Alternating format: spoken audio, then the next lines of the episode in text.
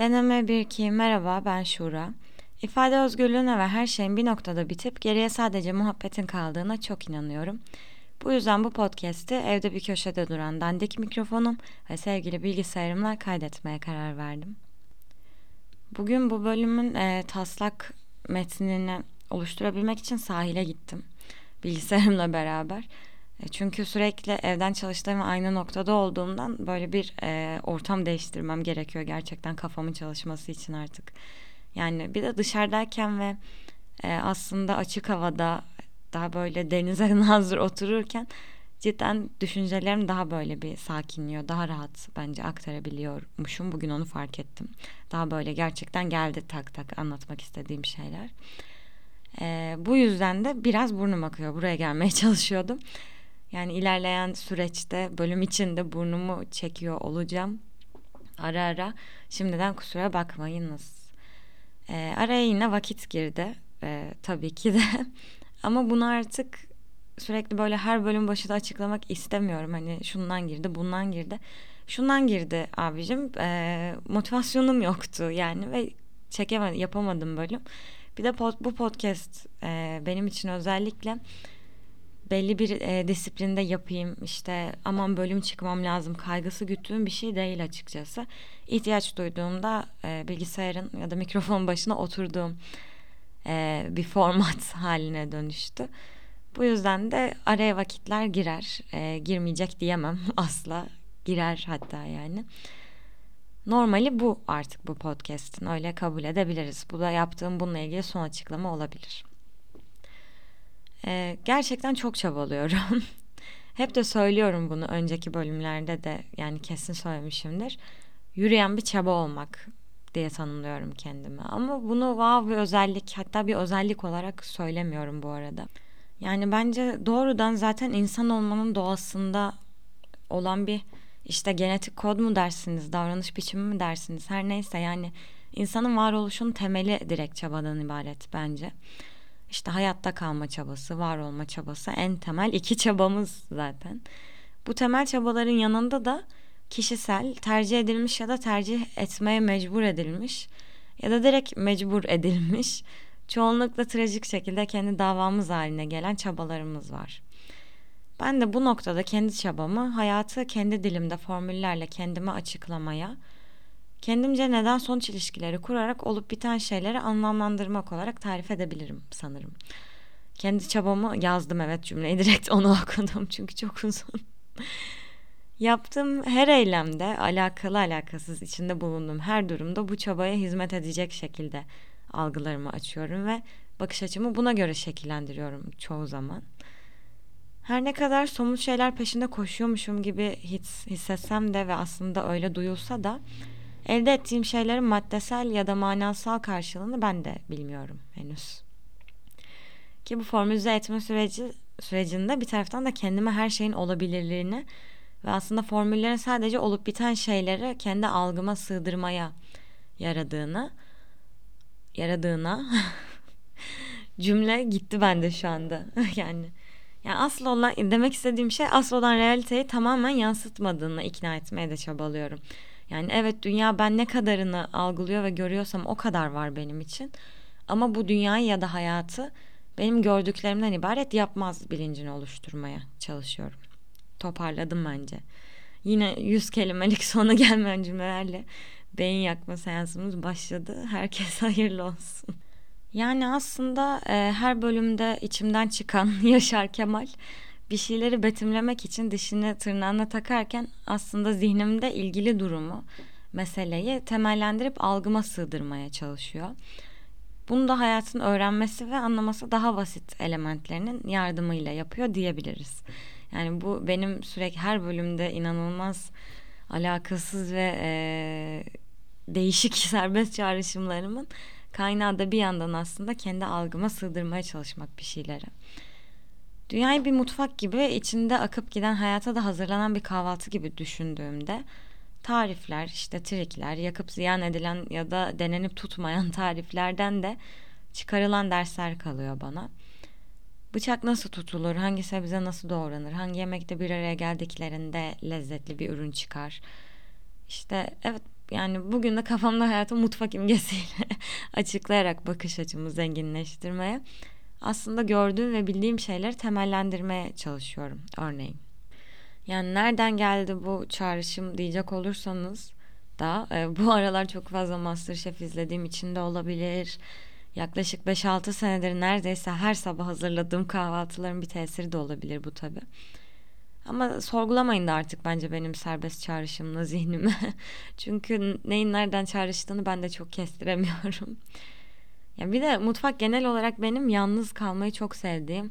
İşte kahvaltı hazırlarken inanılmaz böyle e, huzur bulduğum çünkü işin ucunda kahvaltı var bir yer. E, aynı zamanda soğandan bağımsız ağlama krizine girdiğim yerlerden biri de olur İETT'ye ek olarak. E, beni genel olarak kendi kendime bırakan düşüncelerimin içinde böyle boğulmadan kaybolmamı sağlayan tüm ortamlarla aramda ister istemez bir duygusal bağ oluşuyor yani. Bu yüzden hayatı ve hayatı anlama çabamı tabii ki de mutfağa benzeteceğim. Müsaade edin de benzetelim yani. Evet bu mutfak güzellemesi bittiyse ki bitti sizi temin ederim. Son bölümde hayatımın en yalnız dönemlerinden birinden geçiyor olduğumu söylemiş olmam lazım. Söylemediysem de bilin yani.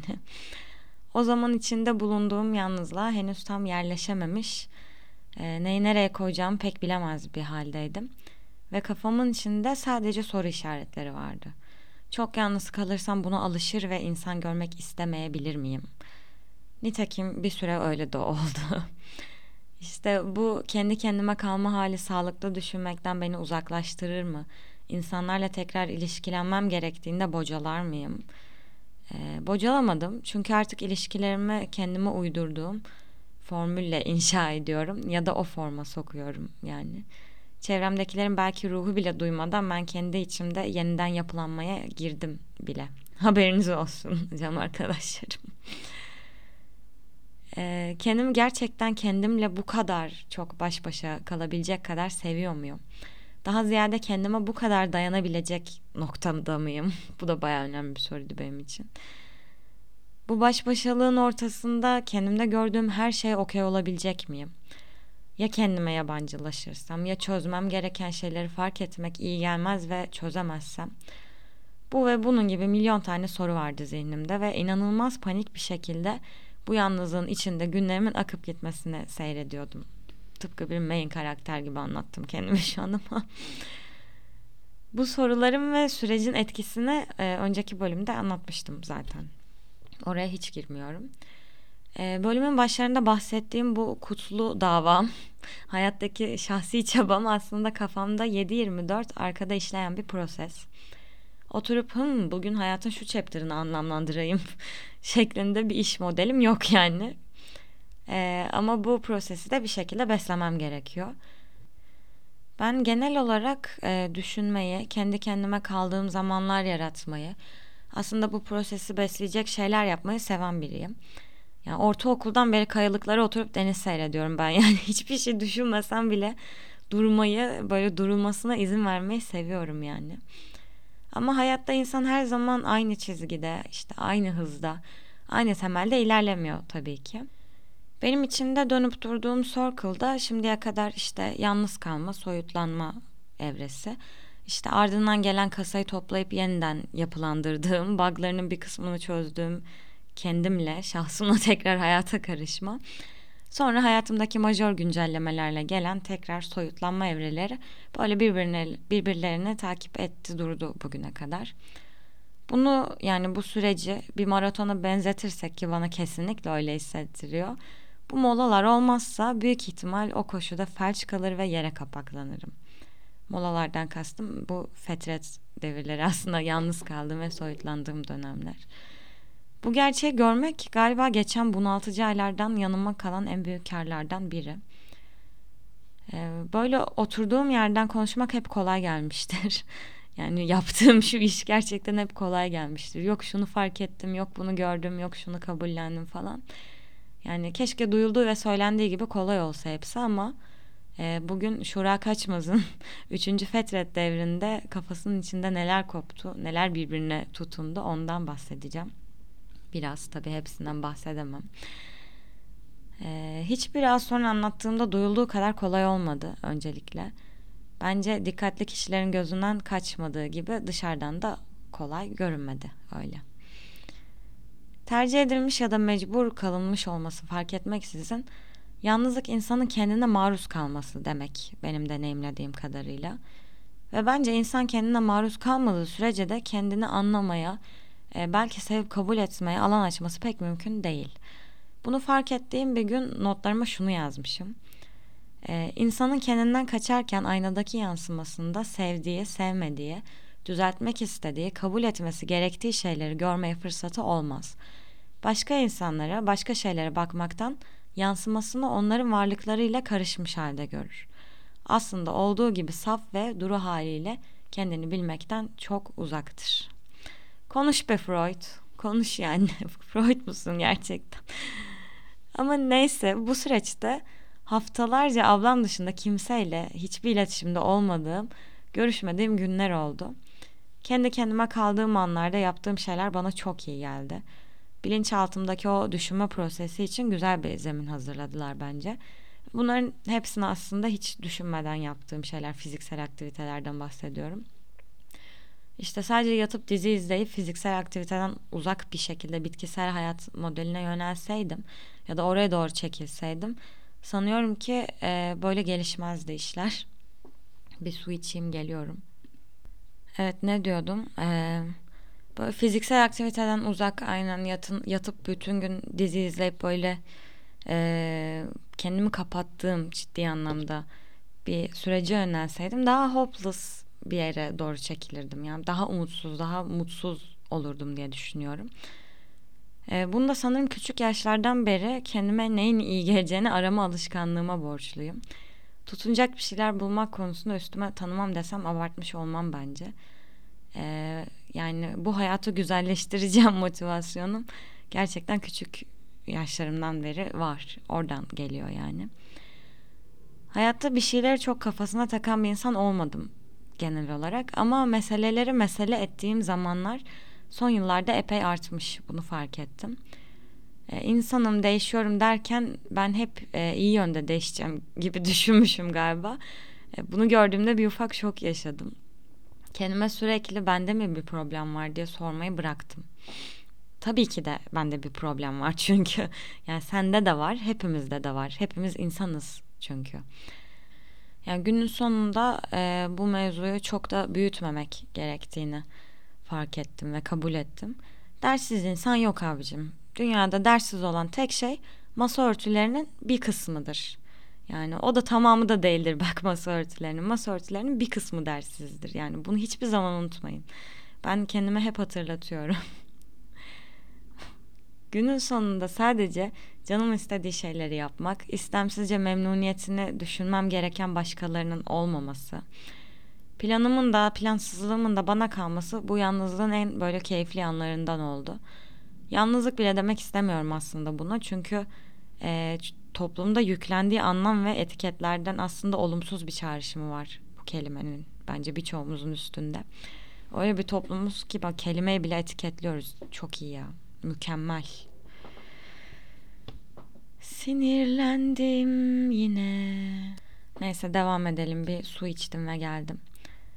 Ee, ben paylaşmayı seven biriyim. Yani bu podcast serisini yapıyor olmamdan da anlaşılacağı üzere başımdan geçen olayları, bana iyi ya da kötü hissettiren anları, fikirlerimi, duygularımı genel olarak böyle e, içimde yaşadığım ve dışarıya aktarabileceğim şeyleri çevremdeki insanlarla paylaşmak beni hep iyi hissettiren bir şey olmuştur. Hep sanki bunları birileriyle paylaştığımda sevinçse sevincimin arttığını, hüzünse de gerçekten böyle yükümün hafiflediğini hissettim ve gördüm. Bu yüzden aslında çekilmek ve soyutlanmanın beni en korkutan tarafı bunu yitirdiğimde eksik hissedecek olmaktı. Yani bundan eksik hisseder miyim diye korkuyordum. En başlarda gerçekten de öyle oldu. Ee, çok güzel şeyler oldu hayatımda ama böyle kimseye anlatmak içimden gelmediği ve paylaşmadığım için hak ettiği değeri veremedim sanki o güzel şeylere. Yani olmuş ve bitmiş benim için böyle sanki bir etkisi yoktu yani alışamadım böyle birileriyle paylaşmama haline bunları. Ya da kötü haberler aldım. Baş etmeye çalıştığım şeyler oldu ama Yine de kendime kaldığımda aklıma hiç bunları kendimle paylaşmak gelmedi. Hayatımda pek pratik etmediğim bir şey varmış ki o da bunları kendi kendime ve kendi içimde yaşamak. Yani aslında kendimle paylaşmak. Bir yeni keşif yüklendi bünyeye. Şimdi bu mevzuyu biraz açacağım çünkü böyle söyleyince deli saçması gibi duyuluyor. Ee, son zamanlarda çok sık yapmaya başladığım bir şey var. Kendi kendime konuşuyorum. Ee, şimdi daha da deli saçması gibi duyuldu ama durun toparlayacağım. Ee, çok fazla tek başıma bir şeyler yaptığım için sokakta yürürken, bisiklet sürerken, işte evde her yerde gayet sesli bir şekilde kendi kendime konuşuyorum. Hayır henüz delirmedim. ee, genel olarak kendi içimde düşünürken zaten kendimle konuşan biriyim yıllardır. İşte e, nasıl örnek verebilirim? Veremem ama kendi içimde kendimle konuşan biriyim. Ya da aynaya karşı da kendimle konuştuğum olur yani ama public alanlarda sesli bir şekilde konuşmayı hiç denememiştim. E, aynaya karşı konuşmak da şey bu arada. o bir tane meme var ya ayna böyle parmağıyla hayır sen nokta nokta değilsin falan onu sürekli çoğaltıyorlar falan. Onun gibi değil de. İşte ne bileyim kendimi görüp böyle kendime konuşmak gerçekten iyi geliyor. Hani özellikle çok panik ya da gerginsem o şekilde kendimle konuşmak, rahatlatmak üzere epey geliyor. Ee, tavsiye de ederim bu arada yani. Delirmedim. Dün Mert Demir konserine gittiğim çok belli olmuyordur umarım. Okey. Devam ediyorum. Dikkatim dağıldı bir anda. Bazen gerçekten dikkat konusunda böyle 5 yaşındaki hiperaktif Alican gibi oluyorum. Ama neyse ki bazen yani her zaman olsa gerçekten çok tatsız olurdu. Neyse ne diyordum işte public alanlarda kendime sesli konuşmayı hiç denememiştim. Evde zaten sürekli konuşuyorum. Ee, çalışırken kod yazarken vesaire kendi kendime konuşmak iyi oluyor yani. Hem motivasyonum açısından hem de çözemediğim bir şey varsa o çözemediğim şeyle konuşmak böyle içimdeki sinir stres atmama e, bayağı fayda sağlıyor. Yani dışarıda da kulağımda kulaklık olduğu için dışarıdaki insanların telefonla konuştuğumu düşünmesi ihtimali ve genelde o insanları hayatımda bir daha ne zaman göreceğim fikri e, epey kolaylaştırıyor işleri aslında. Bahsettiğim konuşmalar şu şekilde bu arada. Örneğin geçen gün bisiklet sürmeye çıktım ve bir sürü e, kötü karar almışım. 20 derece havada şişme mont giymek, güneşli bir pazar günü sahilin kalabalık olacağını öngörememek gibi. E, bisikletin tepesinde simsiyah şişme montumun içinde gittikçe ısınarak pedal çevirirken kendime böyle başımdan geçen olayı sesli bir şekilde anlattım. Ve sonra çok güldüm. O ana kadar ama gerçekten çok sinirli ve böyle hırslıydım yani. yani dışarı çıkmışım anladın mı? Güzel bir şekilde bisiklet süreceğim, hava alacağım, hava inanılmaz iyi. Ama her yerden bisiklet yoluna çocuk atlıyor. Aynı zamanda pişiyorum ve e, parmağımı kesmiştim baya derin bir şekilde. Elimde böyle kafam kadar bir sargı var ve e, şöyle saçma bir an yaşandı. Telefonu aldım çantamdan. Bisikleti sürüyorum bu esnada ve dediğim gibi her yerden çocuk fırlıyor. Telefonda bir şeye bakmam gerekiyordu ve baş parmağımla kullanamıyorum telefonu. Baş parmağımın üstüne sargı olduğu için. Neyse böyle çok gergindim genel olarak yani. Ee, bu olayı kendime anlattım. Başıma başımdan geçen olayları ve bulunduğum durumu sesli bir şekilde. Ve birden böyle olaya bakış açım değişti gerçekten. Yani bir anda kalabalığın içimi bunaltması, işte yarım saatlik bisiklet turu için evden çıkmış olmak, e, güzel sakin sakin kitap okurum hayalimin doğmuş ve doğmamış bütün çocuklarıyla beraber sahile doluşan bir aile güruhu tarafından katledilmesi. Her şey böyle bir anda uçtu gitti yani. Tabii ki de insanlar güneşi pazar günü sahilde turlayacaklar yani tıpkı benim de planladığım gibi. Yani kendime başımdan geçen olayı sesli anlatınca mesele diye bir şey kalmadı ortada. Aksine o günün komikliğine kendi kendime güldüm ve pişiyor olmama rağmen o yarım saatten keyif almayı tercih etmiş oldum aslında. Ee, şu anda da insanlarla hala bir şeylerimi paylaşıyorum bu arada. Bu olayı da anlattım mesela birilerine gülerek. Ama işte önce kendimle paylaşıyorum. Önce kendim yaşıyor ve içimde bir yere yerleştiriyorum bir şeyleri. Sonra halka açıyorum. Bölümün başında da e, söyledim ya gerçekten çok çabalıyorum diye. Kendimi önceden hep Seyton Başı'ya benzetirdim. Ee, evet. bu hep dilimde olan bir şeydi yani böyle dillendirdiğim bir şeydi. Ama bu konuda da fikrim tabii ki değişti. Benim çabalarım genelde 215 kilogramlık mermiyi sırtlanmak kadar büyük olmuyor hayatta. Daha küçük ama e, daha özen isteyen çabalara yer açıyorum artık. E, bir de omurgamı seviyorum.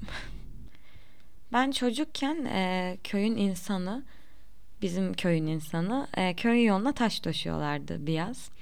Ama böyle köyün başından sonuna up uzun bir yol yani. Gerçekten uzun bir yol. Ne zor iş küçük küçük taşları döşe döşe bitmiyor diye böyle düşünüp darlandığımı hatırlıyorum yani bu fikir beni bunaltmıştı. Taşların boyutu yolun uzunluğunun yanında daha da küçülüyordu sanki aklımın içinde. Şimdi ise e, ufak taşlarla buradan böyle kendime uzanan, buradan istediğim yerlere uzanacak yolları inşa edebileceğime çok inanıyorum. Minik adımların büyüklüğünü hiçbir zaman küçümsemedim. Çünkü taşlar ne kadar küçük de olsa tek tek dize dize bitirdiler o köyün yolunu döşemeyi. Ee, bir bölümün daha sonuna geldik. Seyit rahmetle anıyorum. Hem e, eskiden kendi zihnimde taşıdığım Seyit hem de e, şahsını rahmetle anıyorum. Herkes kendine dikkat etsin. Salgın var diyorlar.